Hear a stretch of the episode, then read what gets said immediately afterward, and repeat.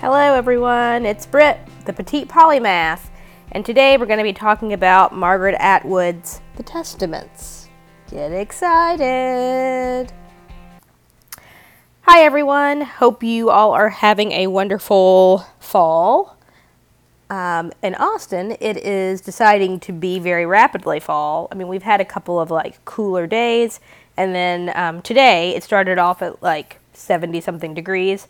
By the time I left work, it was 42 degrees, feeling like 34 degrees. And now it's 34 degrees, feeling like 28 degrees. So, you know, we get all the seasons here in Central Texas. Um, anyway, I was traveling this weekend, and um, I always try to grab some books before I fly because I can kind of have, you know, uninterrupted time to read something. And so I grabbed Margaret Atwood's newest book, The Testaments, which is pretty much a sequel to The Handmaid's Tale. Uh, so, in a, uh, a moment of vulnerability and an honest disclosure. I did not know who Margaret Atwood really was until maybe, let's see here, six years ago. So I was in fellowship in Manhattan, and my co fellow is Canadian and a very delightful woman. Hello, Rupal. If you ever listen to this podcast, here's my shout out to you. And so we were talking about books we were wanting to read, and I was like, oh, you know, I keep seeing this name, you know, Margaret Atwood, and i have just never read anything by her. Um, because whenever I see your name, I think of like, you know, I don't know, James Patterson or Dan Brown or something. And she started laughing, and she was like, yeah, she's not like that. She is a really big deal, particularly in Canadian literature. Like kids have to read her books when they're in school. And she's like, if you like science fiction or dystopian, you know, sorts of fiction, you'd love her. And I was like, are you kidding me? How did I not know this? Like I had no idea who this woman was just because I was like, oh, the blind assassin sounds like some like you know th- thriller. I'd rather gouge my eyes out than read that. So, needless to say, I kind of had a, a late um, introduction to her, and I ran the, I read The Handmaid's Tale, um, maybe I think later that year, and then read The Blind Assassin, haha, and then read some of her other books. Um, I don't I, Oryx and Crake, um, which actually at some point along that novel, I was very disturbed, and I stopped reading and gave the book to my friend Elham. I was on we were on uh, a trip for my birthday, and I was and I was on the beach, and I was like, I can't do this. This is just way too heavy. Um, but at any rate, Margaret Atwood, awesome woman, fantastic author. You completely fall into the world of Gilead. For those of you who have not read The Handmaid's Tale, you might have seen the show. I think FX is the channel that it's on. I have not seen the show because I like to escape brutality when I'm watching TV, and that is the very opposite. Um, particularly given the current political climate, it's just even creepier. Um, so that's why I have not seen it. I also don't have cable, so I think it might be on Hulu. I don't have Hulu, um, so I haven't seen it. But it's very good, and I highly recommend it. And I don't want to spoil it for you, so I will just tell you briefly what the Testaments is pretty much it is the story of Gilead about 15 years after The Handmaid's Tale ends. And it is from the perspective of three women. One woman you will know and probably loathe from The Handmaid's Tale. I will not say her name because when you read and you discover who she is, it will be lots of fun because you'll probably gasp. Um, one character is the daughter of a very well respected commander um, and she is coming of age, you know, the point at which she'll be married off to someone, potentially. Uh, and then there is a young woman who is in Canada and is very, you know, aware of the dysfunction of Gilead, anti Gilead, wanting to make, you know, her stake known about how she thinks this is a horrible regime that should be toppled. And it is the interconnectedness of all three of these women. And kind of how their stories overlap and impact each other, and you really can't put the book down. I'm pretty sure, I think I started this book, let's see, I bought it the day before I went to the airport, and I read it on the plane the entire way. I had a layover. I read it during the layover. I think I finished it like in the in the day that I that I started it. How many pages is this book? Um, it's about 400 and something, 300 and something maybe. But you you cannot put it down. It is just written so well. So things that I have taken away from the Testaments. I've heard people say, kind of, you know, particularly I, w- I would guess women of color, that The Handmaid's Tale is like a white woman's version of, you know, 12 Years a Slave or something. Um, and it's not even real, whereas 12 Years a Slave actually happened. Um, but Margaret Atwood said when she wrote The Handmaid's Tale that she did not create any brutality that had not already happened on this earth already, somewhere. It's just heinous in particular because she places it in in um, a a location that you would never imagine it would or could occur. To kind of backtrack, before I read the Testaments, I read a very short book called On Tyranny. I forget the name of the author at the top of like right now. I gave it to my brother when I went home, and so I don't have the, the book handy. But it was like 20 lessons you learned in the 20th century. Um, he's a professor at Yale, I believe, whose um, niche is Eastern Europe, um, and in particular around like you know totalitarian and communistic regimes and these sorts of ideas. And so, you know, he's framing everything in the history of what we could learn from what happened in Nazi Germany, what happened in Russia, what happened, what had happened, you know, throughout the throughout the West, and how quickly or fragile um, rather, democracies really are.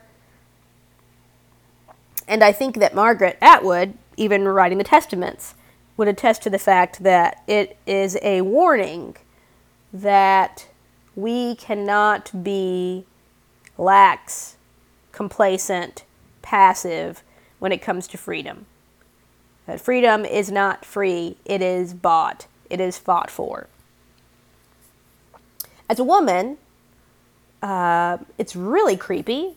As a Christian, it's it's interesting, as you know, it wouldn't be the first time that the Bible, held in esteem, is you know misrepresented. Given that in both The Handmaid's Tale and in this book, they don't want people reading, women reading, and they don't definitely don't want them reading the Bible. Yet it's supposed to be some sort of theocracy you know the irony if the book that you're building your your regime on you won't even let the people read it should tell you that the people aren't actually living up to the book just a guess um, and in the same way i was talking to a, my very good friend um, i'm blanking now which one i talked to it was oh no my friend kelsey actually um, about slavery i think it was kelsey or was it my friend shelby oh boy I've had too many important conversations recently. But we were talking about the slave Bible and the idea that, you know, masters would use Christianity in these warped and twisted ways to justify slavery, which it cannot if you are using it correctly. It's just the way it is.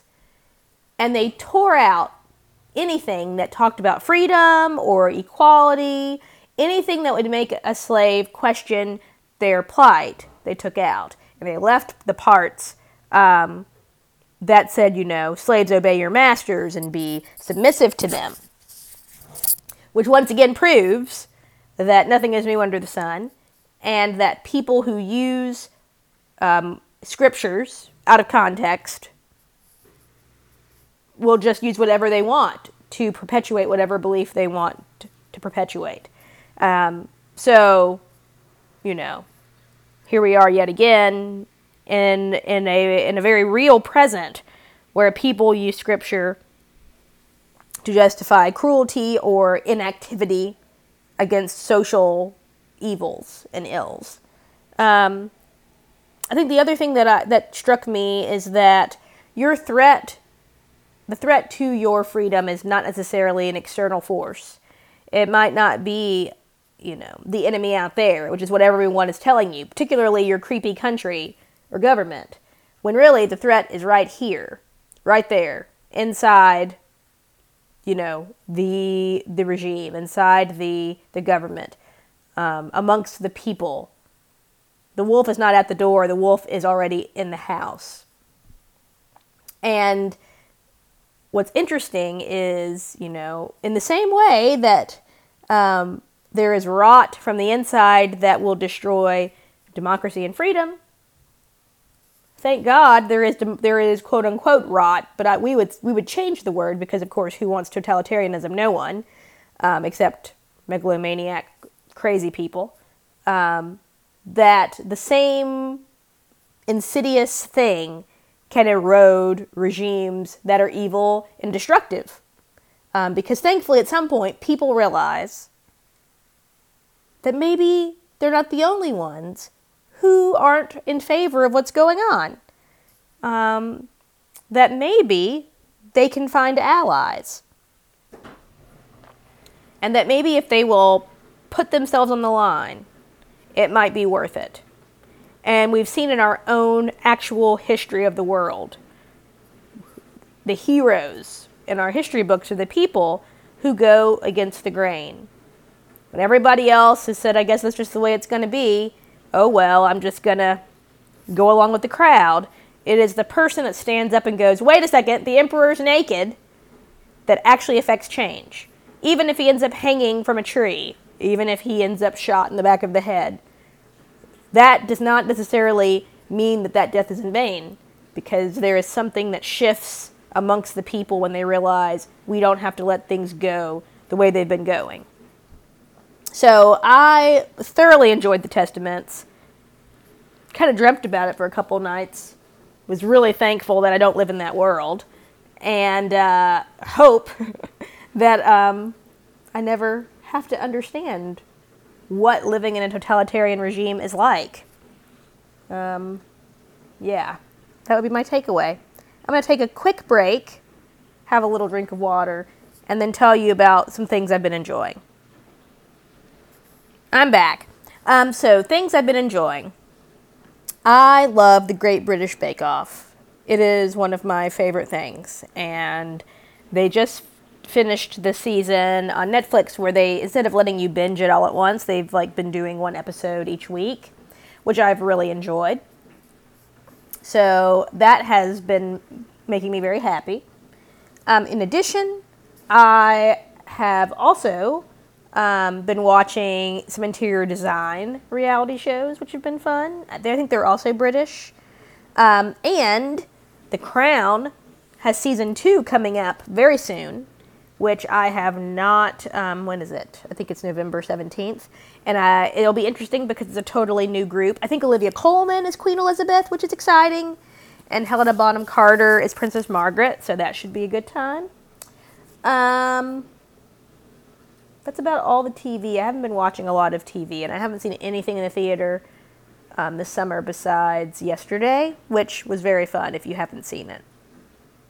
Um, anything else? That might be the bulk of what, you know, I've kind of just been working, which is probably why I haven't been reading as much. And try to take my Italian lessons a little more seriously. So that's about all I've got for now, but I'm going to be reading an, an American Marriage by Tayari Jones.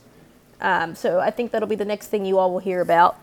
Uh, hopefully, it won't take me like six weeks to do that. So it's been real.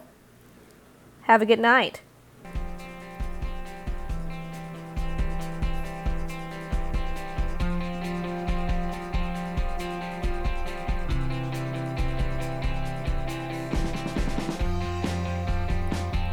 The Petite Polymath is a podcast from the mind of Britt Stone. Random, sometimes profound. Hope you enjoyed.